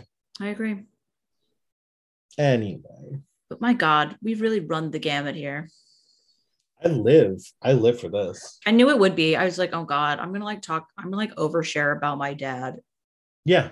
i knew that oh. i knew that going in it's such a beautiful series Yeah. It's a very like graceless look at like a life. Like go into it. I- I- enjoy the weirdness and the messiness and like the friction. Like that's what that's kind of what you want from like most works. yeah it's just very lived in it just feels like life and Yeah, it just it feels feels, like life. you know, I know we were texting about this where to me, this feels very much like a thematic, like a precursor to Mare of Easttown. Mm, yeah. To at least like the specificity of the world of it, mm-hmm. where this feels like an absolutely real community. There is a shared history yeah. that I'm watching this in the present tense of this show, but I can feel the past that informs this present. Yeah, it feels like a sister to like Mildred Pierce. Yes, it feels like a kind of a connecting thread between Mildred Pierce and Mare of Easttown. Like, and the thing oh. that I like about this that is really interesting to me when you look at Mare of Easttown, where it's like Mare of Easttown has like the the mystery element of it and the crime yeah. and like all of this like really intense like blood pumping like action. And there is real like like constant stakes. And like to me there is something even braver about a show like olive kitteridge where it's like nope it's just four hours of frances mcdormand living. Just living just a just a life. It's just about this here, one woman's life yeah. and it's it's it's such a testament to a complete truth about great writing and great storytelling which is the more specific something is the more universal it is and finding the will to live what is right. your what is your reason for living and mm-hmm. she at several different points could have absolutely given it up mm-hmm. um and then you see in each each episode kind of like when she chooses to like keep on with it. Yeah. And the final piece being like she finds this person with whom she doesn't really have any philosophical um connection to but he sparks something in her yeah. that she hasn't felt since henry since O'Casey yeah. And she chooses to to continue with life with him. Yeah. Which is kind of cool. Yeah it is. And it's just so it's just so understated you know? Yeah. it's yeah. and it's not because of him it's because of her. Right. She it's just not... finds herself in this moment. Yeah. And is like she says wait there is actually more here for me. I want to stick around and find out. Yeah. There's there's a lot there's a lot that i can still do yeah ah. oh it's such a beautiful ah. show ah. go watch Olive Kitteridge it won all the emmys that year wait okay we need to talk about the awards because yeah we kind of talked about zoe, it did zoe win anything for I this don't think so i don't think she that did. makes me very sad let me find out though. she could have won everything I can't wait to see her and Carey Mulligan in She Said. Talk to me. Do you know about this? Oh yeah, based yeah. on that book, right? Yeah, they're playing um, Jodi Kantor and Megan Twohey. Hashtag. Okay, so it won. Oh yeah, okay. It won several lead More. actor in a limited series for Richard Jenkins, actors for Frances McDormand, supporting actor for Bill Murray. Zoe Kazan was nominated for supporting actress in a limited series, but did not win. I don't know who won though. I'd have to look deeper into that. And then Lisa Cholodenko, Jane Anderson, they won. And so did the casting, editing, and uh, yeah, so won directing, writing, casting, editing, and then it ultimately won Outstanding Limited Series. And it was nominated but didn't win Zoe Kazan for supporting costumes, main title design, makeup, and hairstyling. It lost those. Oh, okay. Zoe Kazan lost to Regina King oh. for a mini series that was around at that time called American Crime. Wow. God, John Jon Hamm won that year. This is like a big year. Oh yeah, because that was um that was the final series. Jon Hamm, Veep, Veep, Olive Yeah. Kitteridge, Julia, Louis Dreyfus, Uzo, Aduba, Allison Janney, Peter Dinklage, Frances, Armando Iannucci. God damn, this is like this is like a who is who of like things I love. Yeah. All right. Oh, all right. Thank you, Carl. Thank you, Catherine. Just like me, they long to be close to you. Hi, sweetie. I haven't seen you before. You here for the wedding? No. I'm just here to listen to you.